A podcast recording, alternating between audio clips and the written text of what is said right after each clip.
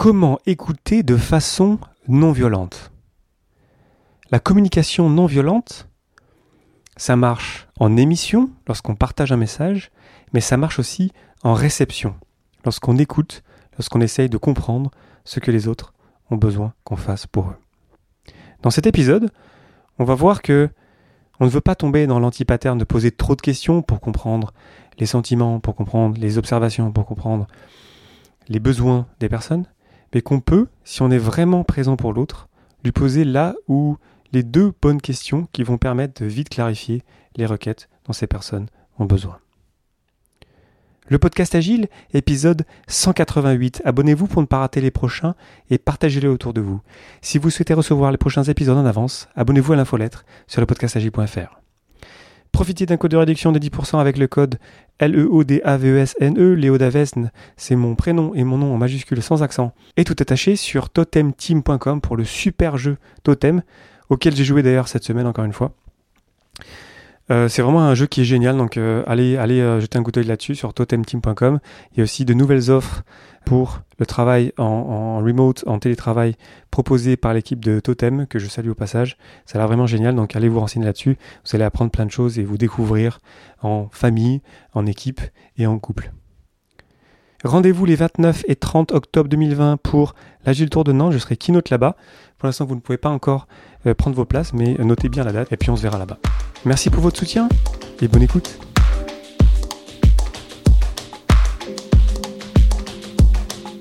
Bonjour, bonsoir et bienvenue dans le monde complexe. Vous écoutez le podcast Agile, je suis Léo Davesne et je réponds chaque semaine à une question liée à l'état d'esprit, aux valeurs, principes et pratiques agiles qui font évoluer le monde du travail et au-delà.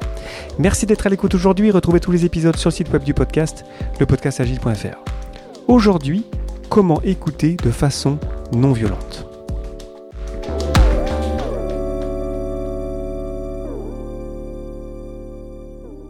Il y a de cela très longtemps, c'était l'épisode 42, je vous ai parlé de la communication non violente. En fait, je vous en ai parlé régulièrement depuis, parce que c'est pour moi quelque chose de vraiment extrêmement puissant et qu'on devrait tous connaître en tant qu'agiliste, je pense. Et dans cet épisode, je parlais beaucoup de l'émission de communication non violente. Les fameuses 4, entre guillemets, étapes entre ce qu'on observe, nos sentiments, nos besoins et notre requête. Et ça marche, d'essayer de clarifier ce qu'on observe autour de nous, de clarifier nos sentiments, de mettre un mot sur ce qu'on ressent, de mettre des mots sur ce qu'on ressent, c'est fantastique. Et ensuite, j'ai besoin que tu fasses ça, s'il te plaît, pour moi. Donc ça, c'est très bien, ça marche très bien, il y a plein de littérature sur le sujet, très bien, la CNV, c'est génial. Mais il y a un autre côté à la communication non violente. C'est la réception. Et cette semaine, j'y ai beaucoup pensé, parce que je suis en vacances chez mes parents. Et comme beaucoup de personnes, et c'est pas de leur faute, ils ne sont pas formés à la communication non violente, comme la plupart des gens finalement. Et je me suis surpris à leur poser des questions précises pour essayer de comprendre ce dont ils avaient besoin. Et donc ça m'a inspiré l'épisode que vous êtes en train d'écouter maintenant. Ce que j'ai fait, c'est que j'ai pris la communication non violente, la partie réception, la partie écoute active, si vous voulez, et je me suis posé la question, ok, je connais quand même bien ces personnes-là, mes parents, comment est-ce que je peux arriver à leur poser une ou deux questions pour arriver à vraiment comprendre ce dont ils ont besoin?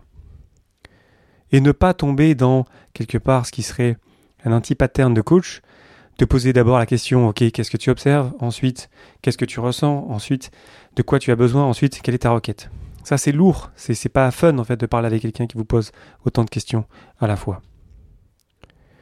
Alors, comment faire pour arriver à poser là ou les questions, dans le sens peut-être 2, 3 questions, pour arriver à vite comprendre ce que les gens ont besoin qu'on fasse pour eux? C'est tout l'art, finalement, pour moi, de la communication non violente, la partie réception, la partie écoute.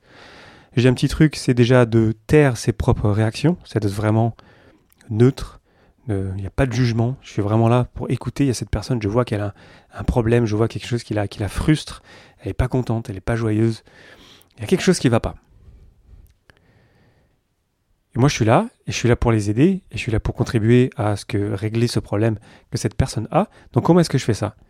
Je garde à l'esprit la communication non violente avec donc les observations, les ressentis, les besoins et la requête. Et ensuite, j'essaie d'adresser via une ou voire deux questions pour vite prendre une espèce de raccourci, pour vite comprendre ce dont la personne a besoin.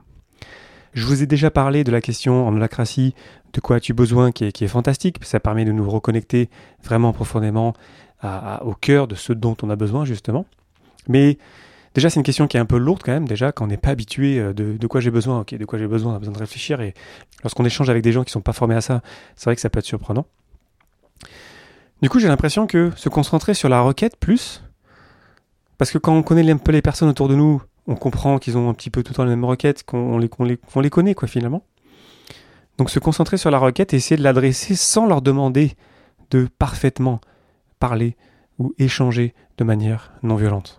Et de ne pas leur en vouloir parce qu'ils partagent de manière violente. De ne pas le prendre personnel. Ils ne sont pas formés, c'est pas dans leurs habitudes, c'est pas grave. Moi, je connais, je peux faire cette partie-là pour eux. J'ai fait cet effort, je deviens une espèce de décodeur de leur communication pour essayer de les comprendre, essayer de régler leurs problèmes et faire ce dont ils ont besoin. Donc ça passe par des questions de clarification, pour voir vraiment si on a compris, si on les connaît. Une question de clarification, c'est une question qui est sans jugement, vraiment juste pour comprendre. Et ensuite, d'aller vers la requête, peut-être proposer une ou deux ou trois options de requête, et laisser la personne choisir. Et parfois même, ça m'est arrivé, cette semaine, parce que je connais ces personnes-là, de directement faire la chose sans qu'ils me le demandent, en le ressentant tout simplement parce que je les connais. Donc le propos de cet épisode, c'est que on ne peut pas s'attendre à ce que les personnes communiquent de façon non violente. Et donc, c'est à nous, communicateurs non violents, de faire cet effort, d'essayer de les rencontrer là où ils sont et d'essayer de faire le meilleur échange possible par rapport à ce qu'on sait d'eux, par rapport au contexte, par rapport aux options qu'on a autour de nous.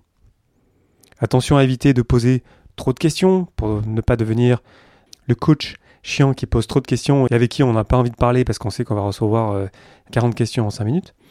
Mais vraiment, essayez de trouver cette magie de la question ou peut-être des deux questions qui vont directement adresser le problème rapidement.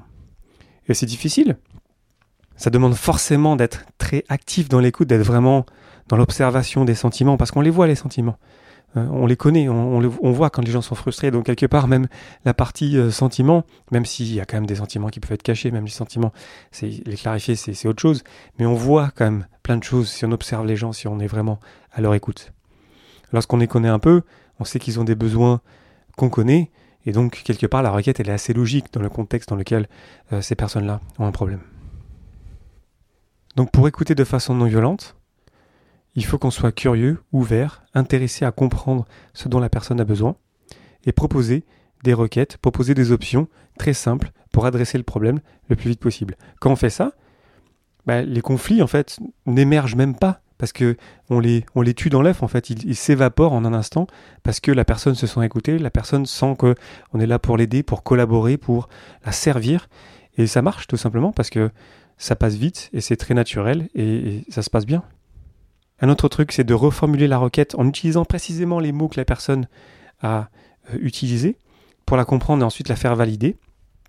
Ce qui est, quand je vous le dis, évident, mais dans les faits, parce qu'on est nous-mêmes des créatures d'émotions, de jugement, de fait, on va déjà un peu parfois polluer cette requête-là. On va y mettre nos sentiments, on va y mettre nos émotions, nos propres besoins, même parfois.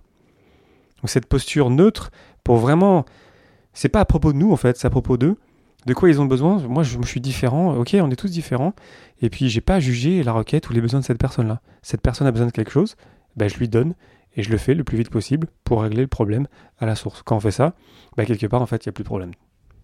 Donc je sais que cet épisode il peut paraître évident, mais pourtant, quand j'observe de la communication entre des personnes autour de moi, je vois très bien qu'il y a des personnes déjà qui ne s'écoutent pas, déjà qui ne parlent pas de la même chose. Et dès l'instant où il y a une vraie écoute, une vraie attention aux détails de ce que disent les gens, de ne pas essayer de les influencer en reformulant de manière erronée, déjà c'est vachement plus sympa en fait, c'est vachement plus naturel, c'est vachement plus agréable. Et quand on fait ça, en fait, bah, ça, c'est fluide, ça se passe, on se respecte, on s'écoute. Et puis, il n'y a plus de conflit, en fait. Parce qu'on s'est écouté et qu'on s'est servi les uns les autres pour remplir les requêtes des uns et des autres. Donc pour conclure, la non-violence, c'est pour moi, c'est tellement important, c'est tellement puissant, c'est tellement apaisant, c'est tellement naturel aussi. Et ça veut pas dire, attention, qu'on se fait avoir, ça veut pas dire qu'on est naïf, totalement pas. C'est juste qu'on est vraiment dans cette volonté d'être non-violent et d'écouter, et d'être là pour les autres et d'être présent. Quand on fait ça, en fait, les gens même le ressentent autour de nous.